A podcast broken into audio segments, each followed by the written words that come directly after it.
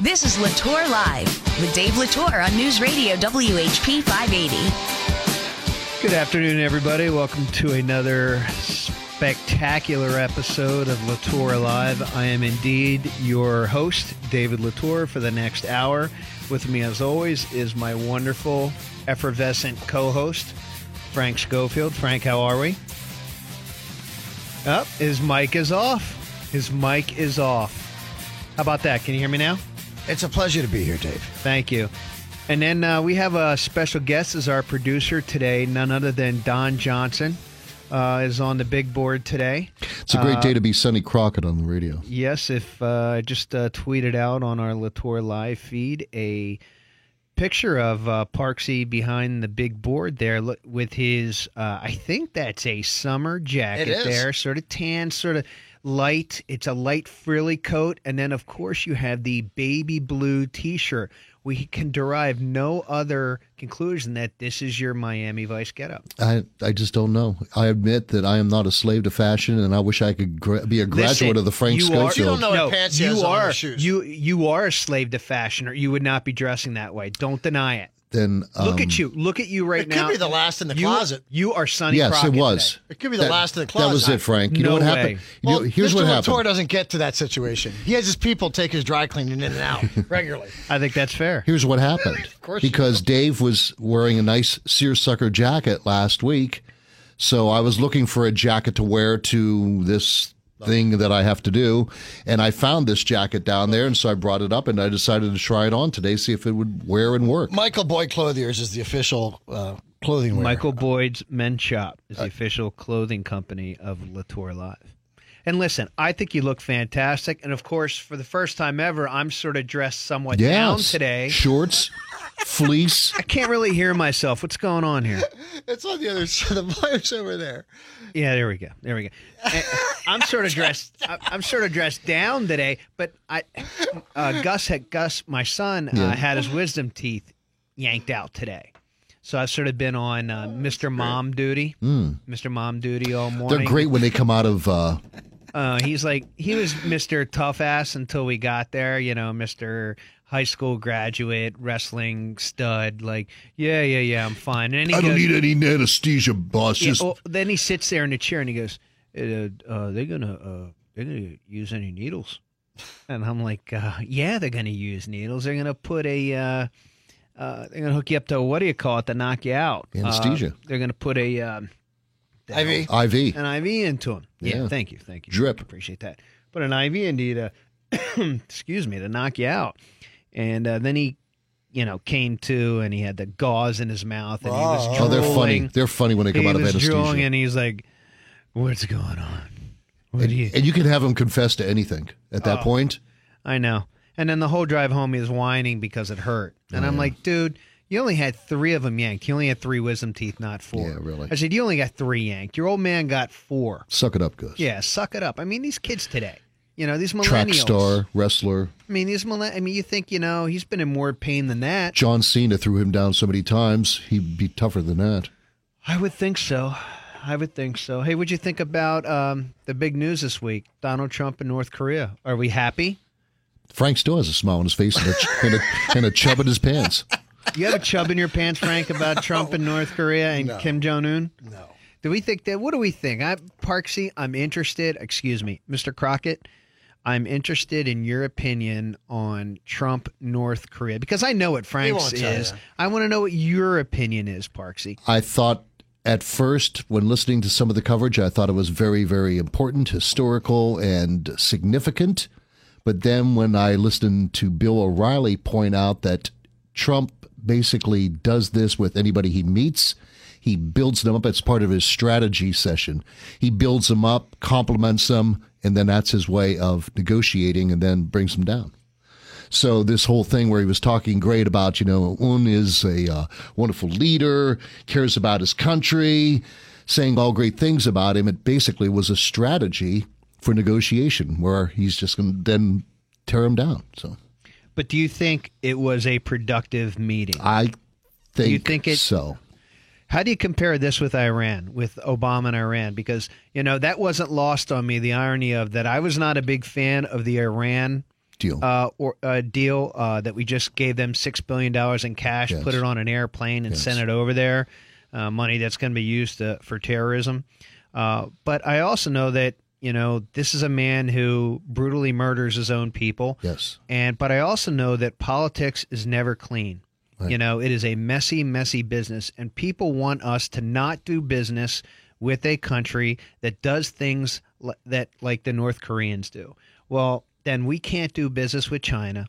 We can't do business with Cuba, right? I mean, we cannot do business with dictatorial regimes, but we do all over the world. And the bottom line is we're either going to try and denuclearize the Korean peninsula or we're not over over um, the atrocities that he commits upon his people. And I just think the world is a messy place, and I'm all for trying to make the United States safer, uh, if at all possible, denuclearizing North Korea and trying to normalize relations and then work within that framework to bring down the regime.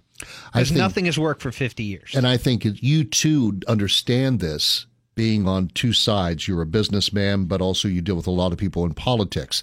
Answer me this, Batman. Yeah. Are those two different worlds in negotiation? I always thought that a businessman would make a great political leader. Now, I may be wrong with Wolf. I may be wrong a with great Trump. question. But you know, you know this that can you be a better businessman and deal with idiots, terrorists, despots like this, using them as like a business negotiation? I don't think it's business or politics. I just think you either have leadership or you don't. I think it comes down to that, and I don't think you need to compartmentalize people as politicians or business people. Can they get a deal done? Can you be a strong leader? You know, they basically want Trump to get up during their press conference and say all the things he used to say about Kim Jong Un. He was a dictator and he murdered his own people. He's not going to say that while he's trying to negotiate a peace with North Korea. So then he gets criticized for not saying it. I'm simply saying if we want to make the world a safer place and we need to work with different countries, there's only so many things we can do. We can't ever make it as black and white as I think many liberals want it to be, which is, uh, yeah, you need to change everything you do within your own country and you need to denuclearize or we're not going to talk to you. I don't think that works. But I also understand there's a little bit of hypocrisy there because I was not a big fan of the Iran de- of the Iran deal. Um, but what we have right now with North Korea is an understanding, is not a deal, and we'll see what they do. And if they do the right things, then we're going to work with them. Iran, for me, it was here's everything, and we hope you work with us.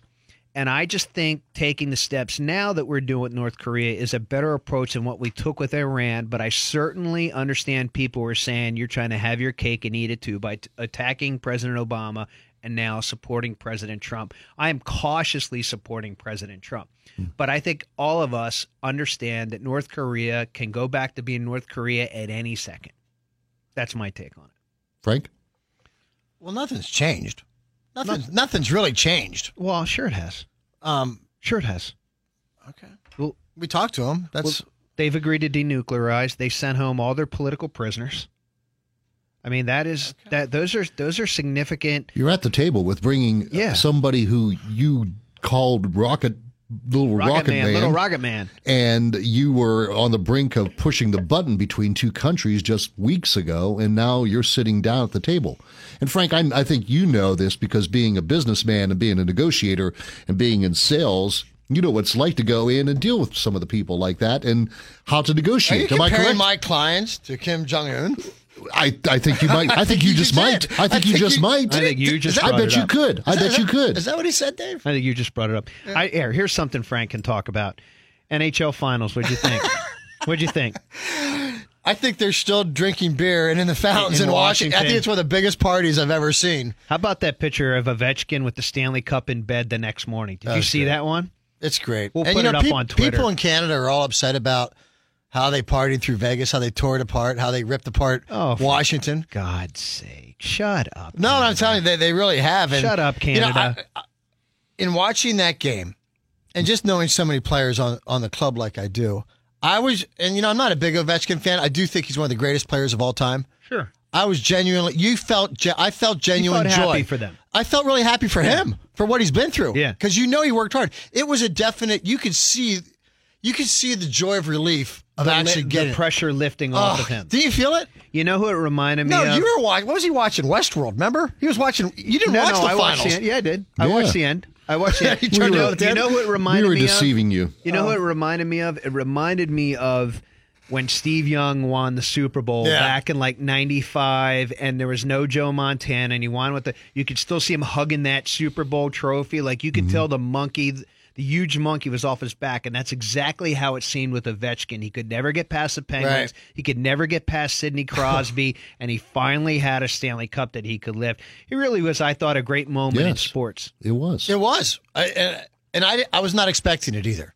I wasn't expecting that moment to happen when he grabbed that cup and raised it up. I was like, wow, this you got a little tingly. I was like, check this out. This is cool. kind of neat wasn't it Yeah, very very cool. And it was a fun series too. I some of those games okay. were closer. It just seemed like Vegas kind of ran out of gas. You pretty much knew.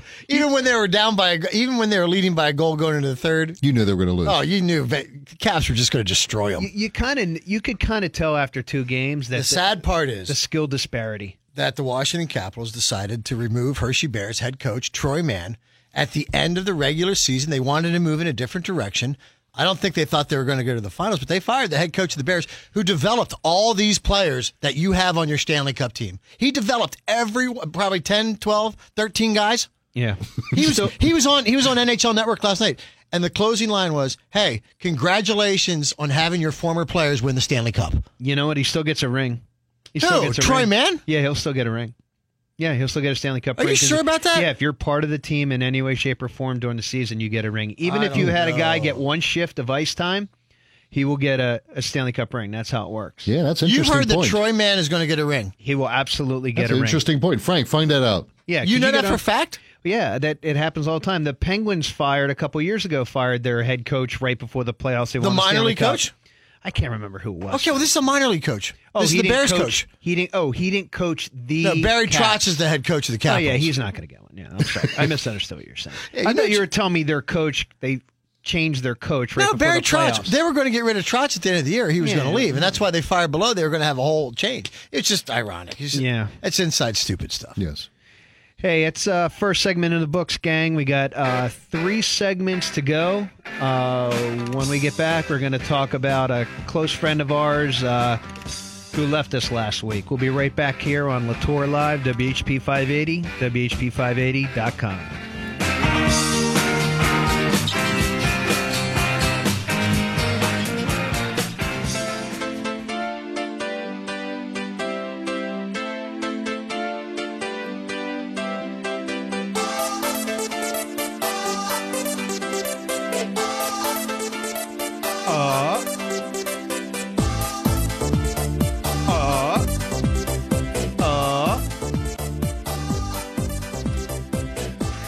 Frank's favorite songs.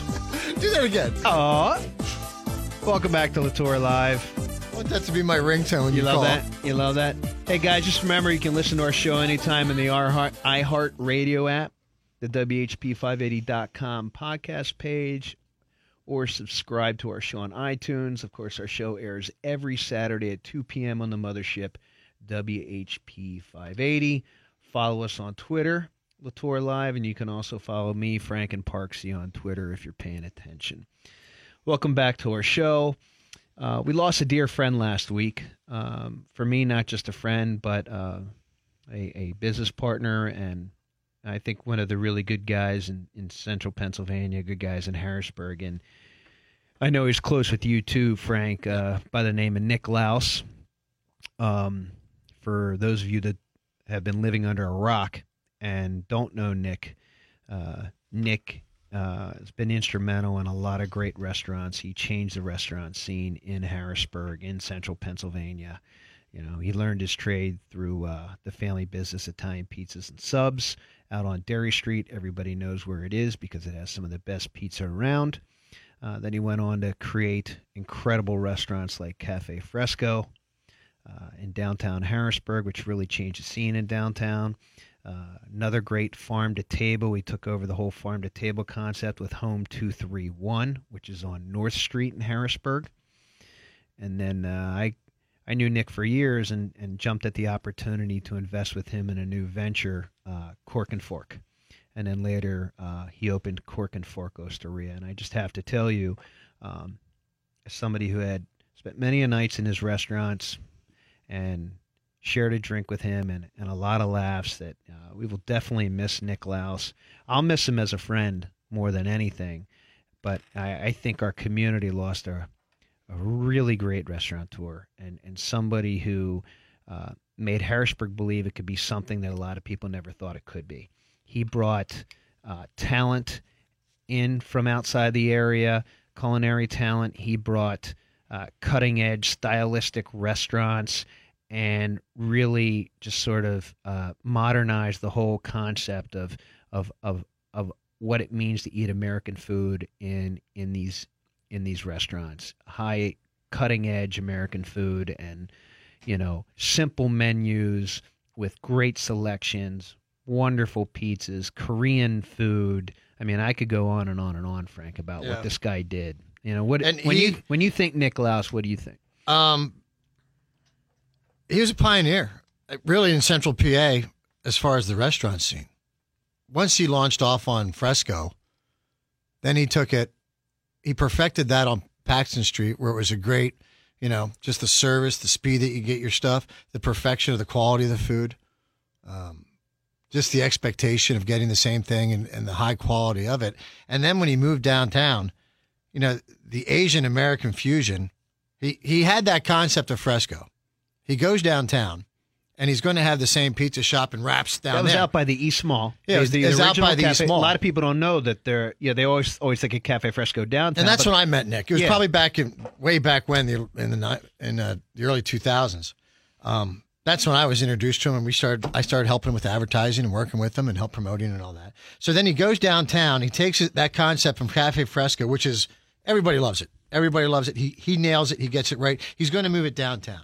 By the way, He's I going- I don't mean to interrupt, but it was so cool. He took a great place that had great dinner and lunch, but also decided to serve breakfast. Yeah. and few and in a stylistic, cool way, and nobody else does it that way. It's like three different restaurants in any given day. Right. the Cafe Fresco concept. No, the I'm sorry, interrupt. Yeah, no, no worries. So he takes it downtown and he's getting ready to launch it. And I'll never forget this because I'm I'm in and out of that place. You know, hey Nick, what's up? What are we doing? What do you want to get on the air? When do you want to get going? And he's ready to launch this during the day, this this sub and you know wrap place and everything like that. And he wants to have fine dining at night. He wants to. He he brings in his buddy Tony. They're gonna he's gonna run the back of or put up with a menu and put it in the back, and it's going to be Asian American. There's no Asian American fusion places Nowhere. in Central PA. But here's his issue: the way that people worked it with Fresco, you go up, you order your food, you sit down. He was going to have that at night also, so he's getting ready to launch. All of a sudden, Tony talks to him, and like he stops everything because he has to reinvent it, and now he has to have fine dining with like great silverware, great people, great waiter service, and all that stuff. He had to stop production and reinvent it. And go back around and put it back together. So now you have two different places. Now you have a great place for lunch. I don't know if you notice, what it looks like for lunch isn't what it looks like for dinner down at Cafe That's my point. It's like three different restaurants. You walk up. It's it's am- it was an amazing and no one no one's doing that stuff. no one. No Still one. not doing it. And I'm talking with curtains. I'm talking with bench placements. I'm talking stuff that comes out. It's it's like it was like a Houdini trick. yeah. It was like sleight of hand, and he and, and the age, the stuff that he was doing was just phenomenal. He got the great chef and Travis, and everybody. It was like Rick's place in Casablanca. Everybody went to Nick's. Everybody rolled through Cafe Fresco. Mm-hmm. You know, so then he puts that together. Now he gets that all worked out, making good money. Things are. It's the talk of the town. It's great, fabulous food. No one's doing that. He says, you know something. Let's put up a great nightclub upstairs, Exactly. level two. I'm glad you brought that up. And he brings up level two. So then that has waterfalls. A end, There's pearls. A high end, a high end nightclub, and then they bring in some of the best DJs on the East Coast. Yeah. I mean, people that demand top dollar in some Oh, of the best the best nightclubs in New around. York, Miami. That's it done. I mean, he said we're gonna do if we. That was the great thing about Nick. We're gonna do it right, or we're not gonna do it. Yeah. And we're gonna be the best, or we're not gonna do it. And then, like you said, he rolls up to home 231 and develops that. That's the first farm to table. Yes, first farm, farm to table, and then everybody, in Harrisburg, and now everybody does. it. Everybody did farm to table then. but he was the first one. He had that beautiful patio out back. You sit at that patio out back of Home to the 31, you could be in Paris. You look up at that and see what you see. It's the beautiful set.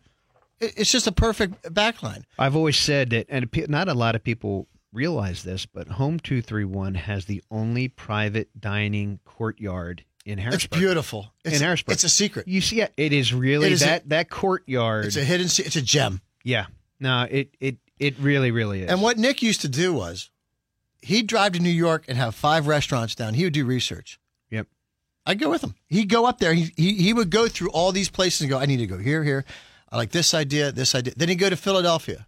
He'd know. Then he'd go to Miami. Then he'd go to Baltimore. Then he had he he would take and look at what everybody else that's being forward in the restaurant industry was doing and get it. And then you know, And then, then- he did the small plates. then he brought it to us. Then he brought it to us in central Pennsylvania and, and made us realize how great things could be. And then it was a small plates with cork and fork.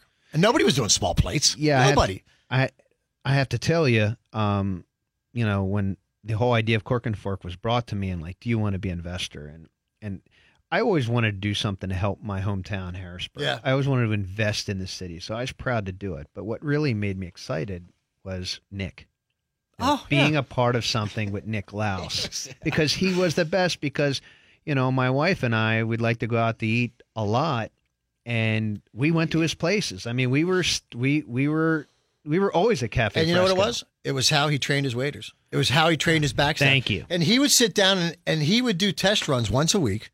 That he would go to a restaurant, sit down, and they would the waiters, the new waitresses or even the experienced ones, would have to come over and wait on him, give him a meal like he's a regular customer, and have notes. And he would like critique them, help them out. He had expectations that every waiter, everybody that touched a customer, was properly trained. They knew the menu. They knew what they were saying about the wine list. They knew everything.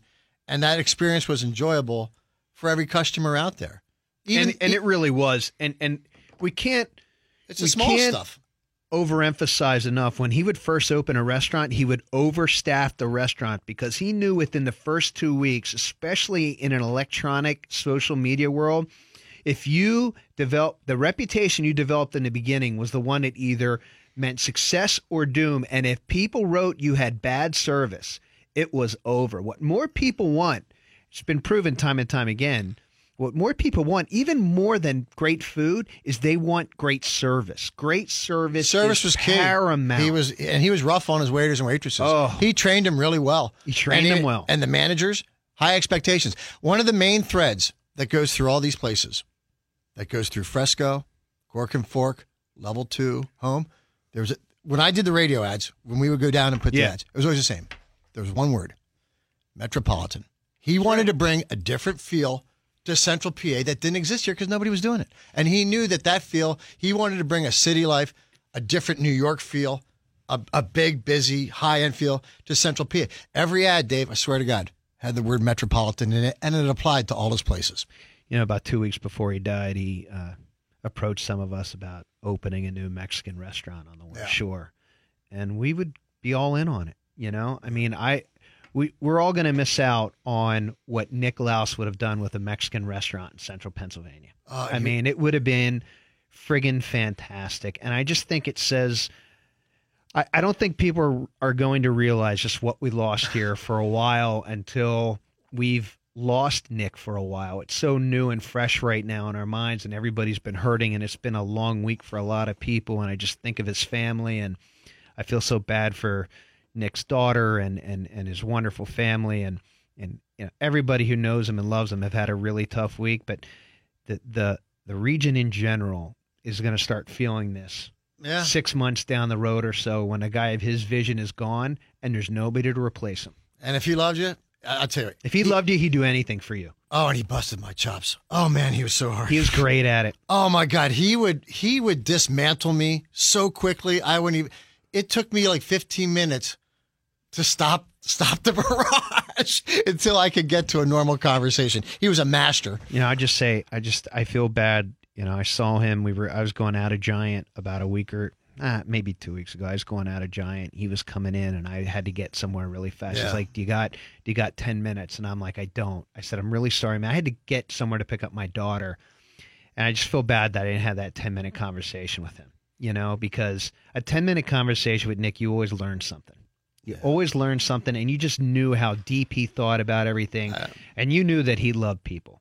He he he loved he loved people, and he was a great guy. And Nick, uh, you know, a lot of people are going to miss you, and we love you. And uh, it was just so important to spend 15 minutes here today to talk about Nick Laus because uh, we're all going to miss our friend. We'll be right back. La Torre Live, WHP 580, WHP580.com.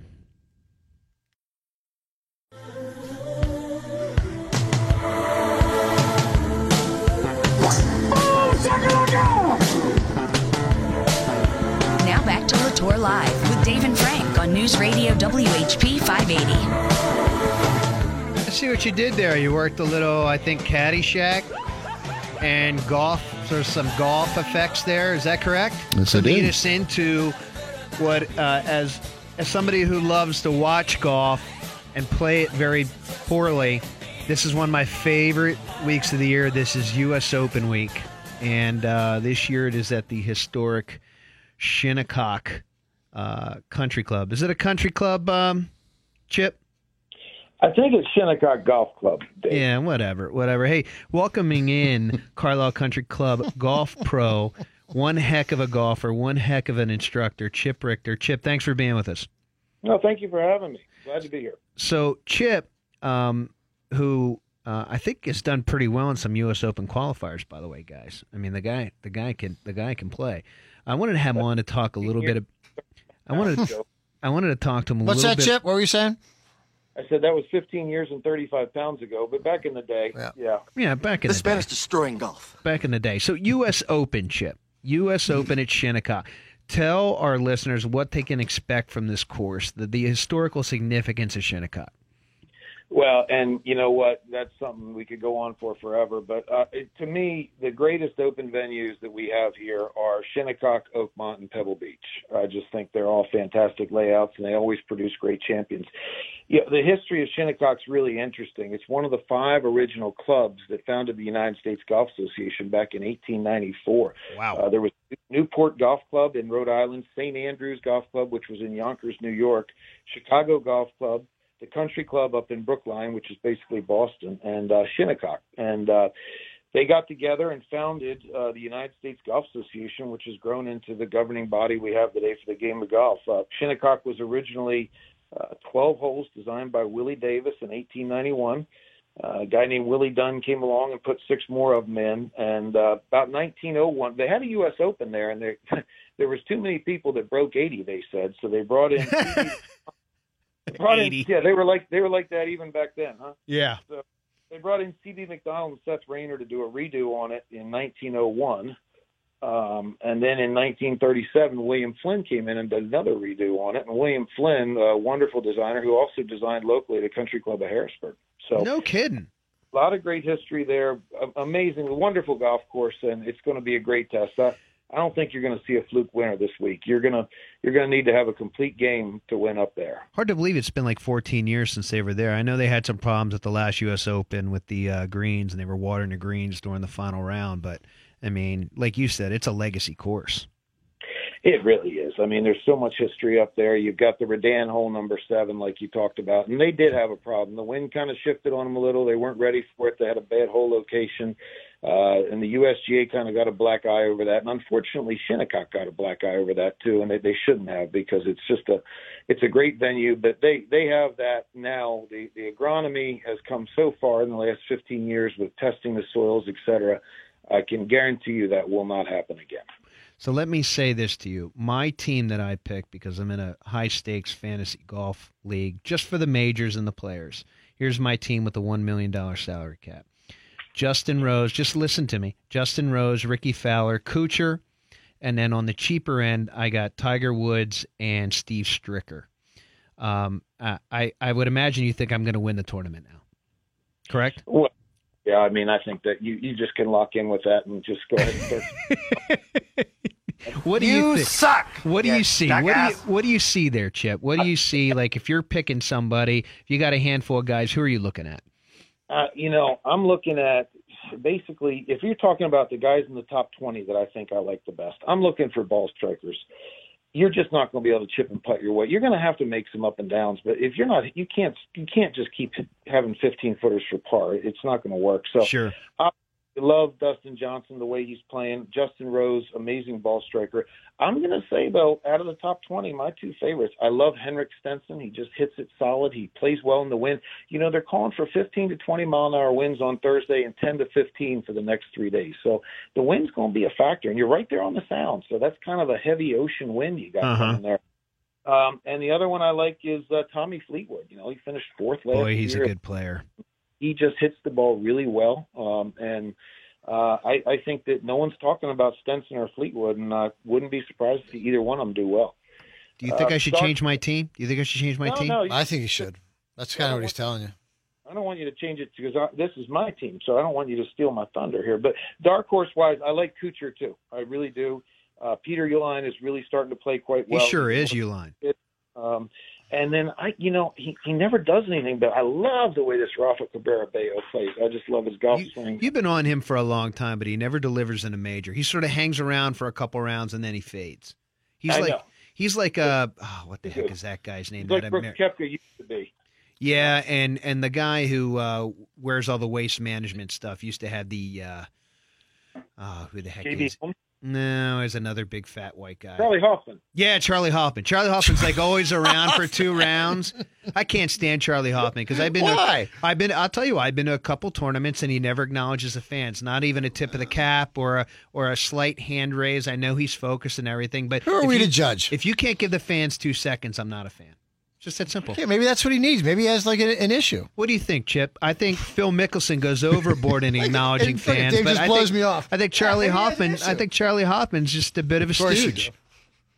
Well, I don't. I can't say that I've ever really looked at him from. The, I don't think I've ever watched. I don't think I've ever seen him in person except at the Masters, and I usually didn't pay. How any about those white belts he's always wearing too? What do you think about that? Stop interrupting. This is a serious interview here, Okay. Frank, and you're messing it up. And you didn't interrupt me. I oh, I forgot. Those those those green gloves and white belts and and that surfer dude hair? I'm I'm with you on that, but I, I don't know. You know, he is from Southern California though, so yeah. Uh, more got- more importantly, who's doing the broadcast and what's up with the broadcast team? That's what affects me. Fox is doing. Oh my God! So we got to listen to what's his face? train wreck. Jack Buck. Joe- Yeah, Yeah. Buck. Joe Buck. oh boy. I hate Yeah. listening to him. Do you Chip? Do you don't you don't like uh, Fox doing U.S. Open? I hate it. Well, I- I mean, here's it can't get any worse. Right. I agree. Well, they got rid of Greg Norman, so it got better right Maybe there. the CW should carry it. That'd be better.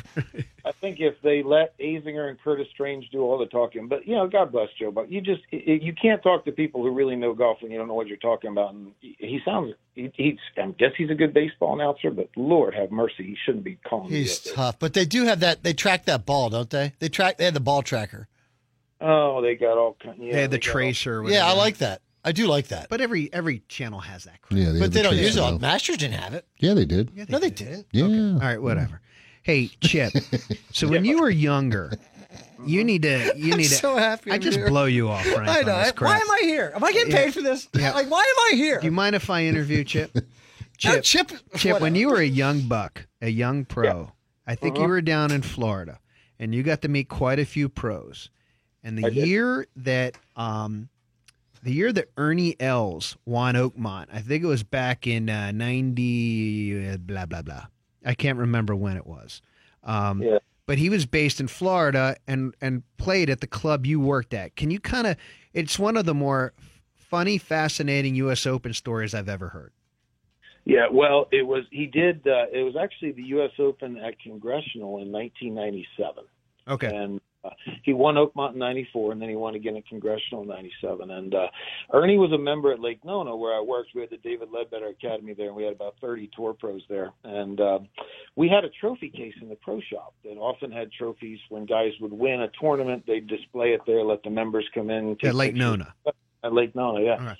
So, after, two weeks after he wins the U.S. Open, I guess he'd kind of done his celebrating and he was ready to get back to work. And he brought the trophy and said, "Would you like to display this here?" And we're like, "Yeah, Yeah, the. U.S. Open and the original U.S. Open trophy. Oh yes, it's the real one. Yeah. Yeah. So, uh, so we displayed it there, and the members had a great time having their picture taken with it, and it was just it was just awesome. I was I was cleaned it, I would shine it, I put that nasty pink polish all over it and shine it up so everybody would smudge it up. But it was pretty cool. And you know, it's like I'm going to say it's probably around October and November. He comes in and he and his agent they were going to do a golf talk live show at the Golf Channel with Peter Kessler back when he did those one-on-one interviews, and they wanted to take the trophy with him. So they grab the trophy and they go off on their way, and trophy never came back. Uh, and that was fine. Ernie goes over to overseas for the winter. You know, the tour's basically stopped, and he shows up again in February of the next year, about ready for the Florida swing. And uh, walked in the shop, and I said, Ernie, I just want to thank you for letting us have that trophy. So many people had their picture taken. It was great, and we really loved it. And he got this blank look on his face. he says, "What do you mean?" And I said, "Well, I just thank you. You know, it was really great to have it." He said, "Where is it now?" One of the most sacred trophies in sports. I said, I don't have the slightest idea. You took it, and then, to my knowledge, it's never come back. And he said, Oh my God. He said, I bet you that's what's rattling around in my trunk. How long was it in his trunk? Well, he left it. I'm going to say, you know, November, and so I mean, we're we're two three months here now. He's overseas. He's not. So months later, this thing's been in his trunk. so he he uh, he says he Ernie lived just left the 12th tee at Lake Nona at the time, and uh, we go out there. We we hop in a cart, and he's just like borderline panic. Like I I can't believe this. I, I don't know. And, and he's not a panicky guy, but right now he's you know he's starting to panic. So we get we we we go in the house. Liezl, his wife's sitting there, and she says, "What are you doing here?" And he says, "We can't find the U.S. Open trophy." And she gave him this look that I'd never seen until I got married and did something stupid. And it's that look that all of our wives do. yeah. How dumb can you be? Are Like you kidding? moron. So we go out in the garage. He pops open the trunk. He's got this little maroon Lexus sedan, and lo and behold, the the, the lid's over on one side of the trunk, and the trophy's over on the other. he hands it to me, and he says, "Do not ever give me this back again."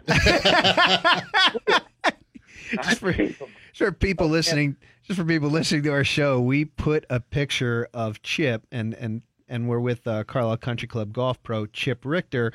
We put a picture up of Chip and Ernie holding that trophy, posing with that that trophy together. I think in earlier times before he left it in his trunk, I would imagine Chip. Yeah, I think yeah. this, this wasn't after the recovery, and uh, so if you go to our Twitter feed, at La Torre Live, you'll see that. We'll also retweet it and send it back out there. Chip, in the in the last minute that we have you here, we need you to pick one player for the U.S. Open. Who is your champ and why? All right, I'm going to tell you what. It, it's probably sentimental, but I really honestly think he's got a puncher's chance. I'm going to say Phil Mickelson. And here's why. Oh my God, you are so soft. Really, you are such a softy. You for just made God's the, you just made the interview with that pick. Oh, I can't stand that guy. All right, go ahead, go ahead, go ahead, Chip. You have the floor. you look back statistically, he has driven it better at this venue than any other U.S. Open venue. He's been in the mix. He loves New York. New York loves him. Hey, New York's a tough place to play. Very sure. Okay? Very true. You know, I mean, yes, Colin Montgomerie. Okay, if if you if you're endeared with the fans there and they love Phil Mickelson, everyone thinks it's a no-brainer. He'll be the Ryder Cup captain when it's at Bethpage, and it's probably true because they love Phil Mickelson up there. Uh, I, he's the fairways are just wide enough. He's got the kind of short game where he's going to be handle, able to handle those tight lies around the green, probably better than most. He's already won a World Golf Championship this year. Uh, look, I, I just it would be a great story, and for it to happen at Shinnecock would just be you know the the icing on the cake. So. I'm going to say Phil Mickelson. I'm not telling you I'm picking him, but I'm going to. I'm, I'm not picking him in my pool. But if you ask me for one name, watch out for Phil Mickelson. There you go. Chip Richter, Carlisle Country Club. Chip, we really appreciate your time. Uh, if you want to learn how to play golf or if you want to get better at golf, there is no better pro in central Pennsylvania to take a lesson with than this guy. Chip, thanks for joining us. Really appreciate your time. Thank you, Davey. It was a pleasure to be on. Talk to you soon. All right, buddy. See you. That was Chip Richter, and we'll be back with our last segment here on La Torre Live, WHP 580, WHP580.com.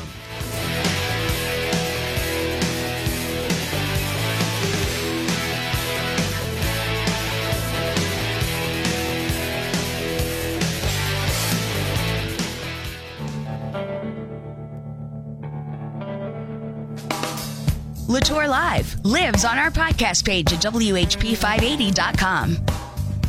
You know, this is a band, the Wallflowers, that I thought would do more. I, I mean, it So was did I. That's that's well said, Dave. it's Jakob Dylan, Bob Dylan's I loved kid. all I loved all the songs. He's good looking, you know, and then they had this album and He they was cool. dis- and he was cool, and they disappeared. I mean, now he took another kick at the can and it didn't go. he just does it. He has all the money in the world he needs, right? No, I don't think it's that. It, hey, you know, the music industry, the film industry, it's all a game of chances. I just thought these It's guys are going to be the biggest thing. I ever, like the Wallflowers. Yeah, It should have been Jakob Dylan and the Wallflowers. You know, whatever. Yeah, I mean, yeah, the Hootie, the Blowfish, the Wallflowers, Counting Crows. There's all that rocking it through. You know, no, you're right. Counting Crows coming to Hershey in August, by the way. I'm Not going to a you. big fan. By the way, I'm going to U2 tomorrow night. I know you told me you've ev- every for the last three shows you've said you're going to. I want to tell you again. I get it. I get. I want to tell you again. Have good seats. Noted. I have Noted. good seats. I'm glad. I'm glad. So listen. So, a uh, couple updates. One thing we didn't talk about with Trump is he's seriously considering decriminalizing marijuana at the federal level and leaving up to the states to decide. I Frank wonder- might like Trump in that for that reason. That's what I'm wondering about how libs feel, how the liberals are going to feel. I mean, you imagine being a pothead in California and Donald Trump, well, California, it's already legal. You imagine being a pothead in Florida, you know, and you're a beach bum and everything about Donald Trump is everything that you hate. And here's the guy that's going to decriminalize marijuana. That has got to be confusing. That's for- the move. Yeah. That's why he's doing it. Yeah. And then plus, he, plus, who does he hate? Who does he hate in, in the political scene right now? Jeff Sessions. yeah. And what is Se- Sessions is so? Anti marijuana. Oh my God! Gateway drug BS, all that so he passes that. That's just that's why he's doing it. That makes sense. You hear what our friends in Jersey are doing uh, tomorrow. We tape on Wednesdays. Tomorrow in Jersey is a very big day, a day I'm happy about. At 11 a.m. tomorrow morning, New Jersey will start accepting sports bets. Oh wow.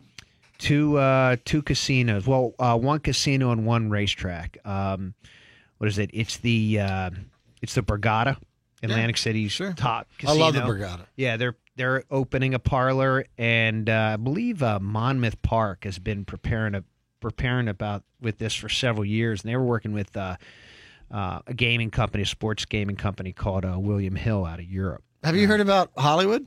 What they're going to be doing? How they're going to be handling the No, transition? because- Where they're going to put no, it? No, because Pennsylvania, you know, I think to Pennsylvania's credit, and we've said this, they they position the state for sports gaming, but I think we're just getting into the application process in Pennsylvania, so it's going to take a little time. Whereas New Jersey wanted to be, look, Delaware was first out of the gates. Uh, they they are now doing sports betting. New Jersey starts tomorrow, and I would imagine, I would think Pennsylvania is going to be third. So, in it in 50 states, you know, we're a state known for pulling So, up the rear in a lot of things.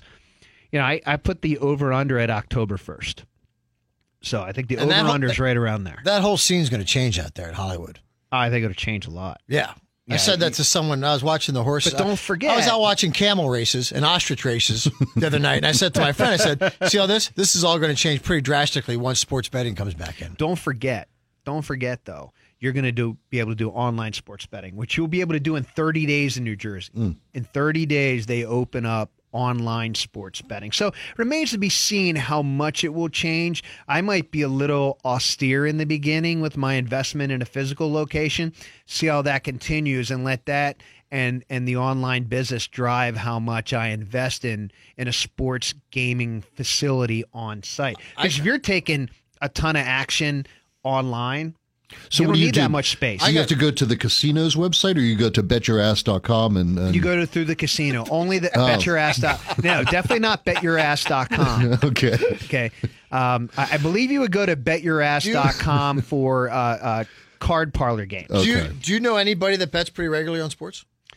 Uh, do I know people that bet pretty regularly on sports? No, because it's only legal in Las Vegas. I know several people that Yeah. bet every week. They'll Yeah. say, "Oh, I got, I got, I got the Orioles tonight against the Yankees. I got so and so." Yeah. and and it, I'm always amazed by that story. Can you imagine if he would have made that shot? If he would have made that one shot, or if he, that guy would have walked out of bounds, I'd be, you know. Well, I'll give you a point blank example of that was the uh, NFC divisional playoff game this year where the uh, Minnesota Vikings caught that Hail Mary pass at the end of the game against the New Orleans Saints. It pushed the it pushed the total and it pushed the line and Vegas said that that one fluke play changed the course of tens of millions of dollars Yeah. for sports Or how about the Cleveland? Uh, the and that's ba- just legal sports bettors. what about the basketball game when the guy didn't know what the score was and he just does whatever he does to alter that game? I'm telling you, man, there's going to be Oh, But people love to sports bet. It is a multi gazillion dollar illegal business every year in the United States, and it's about time states are starting to pick up. how do you feel about college the money. sports ever being uh, wagered Well, what's interesting about New Jersey is you will not be allowed to bet on New Jersey college sports.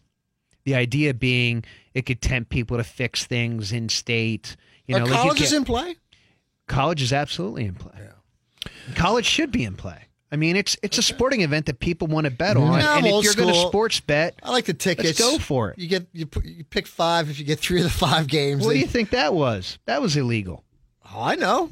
That stuff was illegal. If you get five right, you I win twenty five dollars. No, you used to win like a hundred. You put Oh, like really? ten bucks down. You get five, three of the five. I used to love that. Stuff. Bet, betyourass.com is available as a website. we can buy Are you it. serious? It Yeah. B E T. Do you guys wanna go in on that? We should We, get get that. We just throw out bets. I'll throw in 20 we just bucks. Throw out. Wait here. Bet this. Bet this one. Bet this one. Why don't we make that the homepage for La Torre Live? Bet your ass. betyourass.com. Why don't we? Hey, uh, real quick, I like that idea. what you watching on? What you watching on TV? Ah, you got me. I hate you. What you watching on You TV? You know exactly. Westworld. You sucked me back in. Westworld. I was out, and, now now, you I'm back. me You back dragged in. me back in. And do you like it now? You like? second Yeah, I was good with it. I'm good with it. I like it. I like the direction it's going. I think it's fascinating. I'm down. There's two episodes left. I'm all caught up.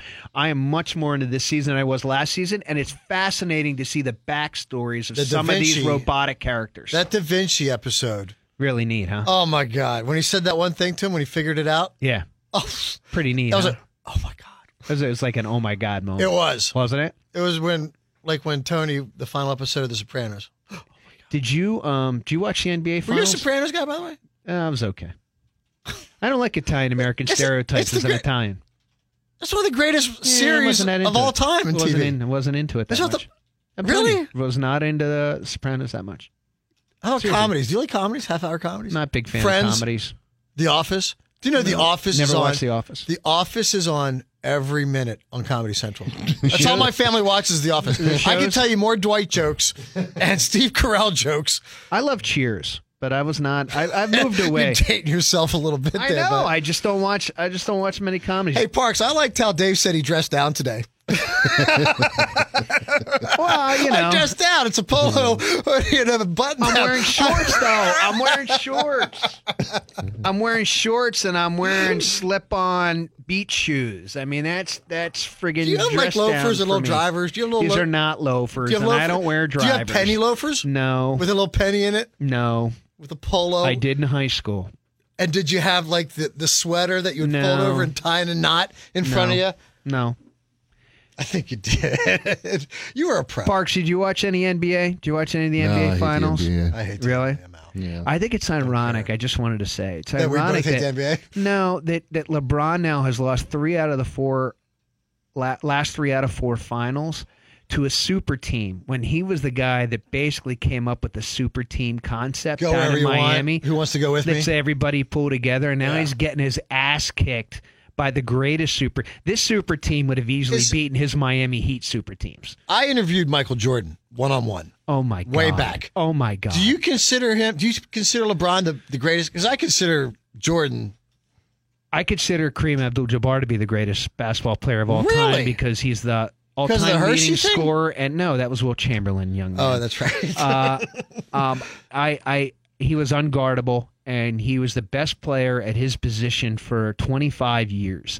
That to me is the greatest player of all time. However, I would argue that LeBron James is a better overall talent than Michael Jordan. But it's like comparing Tiger Woods and, and Jack Nicklaus. Yeah. Jack Nicklaus is the greatest golfer of all time. Uh, Tiger Woods is the greatest, is is the most skilled golfer of all time. You know, and and and Nicklaus has more majors, so you have to say he's the greatest golfer of all time. But if you put those two together in their primes, Woods Woods would crush Well, you Nicklaus. can say that about hockey. And I think LeBron is better than Jordan, but I think Jordan of those two is will be considered a greater basketball player of all time because he's 6 and 0 in the finals. He, you know, he willed teams to win. I don't think LeBron does that as much. Although, in all fairness to LeBron, he's his team has been the underdog in 6 of the 8 finals he's been in. I- but he's got to win finals as an underdog. He did it once for Cleveland. I give him credit, but he only did it because uh, what's his name from Golden State got suspended for a game and it turned the whole series around. I can't think of the guy's name right, Right. now, but I know most people at home know exactly who I'm talking about. Uh, well, you can say the same about Gretzky in hockey. I mean, Gretzky's considered the greatest of all time, but would he be the greatest right now in today's game? No, No. and I actually thought Mario Lemieux was better than him. No way. Absolutely, I No thought Mario way. Lemieux was better than Wayne Gretzky. That's No. a story for another day. And you don't have a hockey show, and I do. Yeah, no, Right. that's exactly right. Right. But you know what I do have, Frank? But I interviewed Michael You know, Jordan one on one. Did you? No, do you know what I have? And I've also interviewed Buddy Hackett. Tottenham Hotspurs. Oh. Tottenham Hotspur, greatest of all time. Can I go? Hey guys, thanks for being on our show. Thanks for being with us today. We had a great time. Special thanks again to Carlisle Country Club Pro Chip Richter breaking down the U.S. Open for us. Frank, as always, it's an honor to be with you. My happy, on-air happy fiance. Father's Day, guys. Happy Father's Day, everybody. Oh, everybody. is that this weekend? Yes. Yes, happy Father's Day. And Parksy, have a great vacation. We'll see you in about three weeks. All right, got it. All right, gang. Thanks a lot. We'll talk to you next week here on La Torre Live.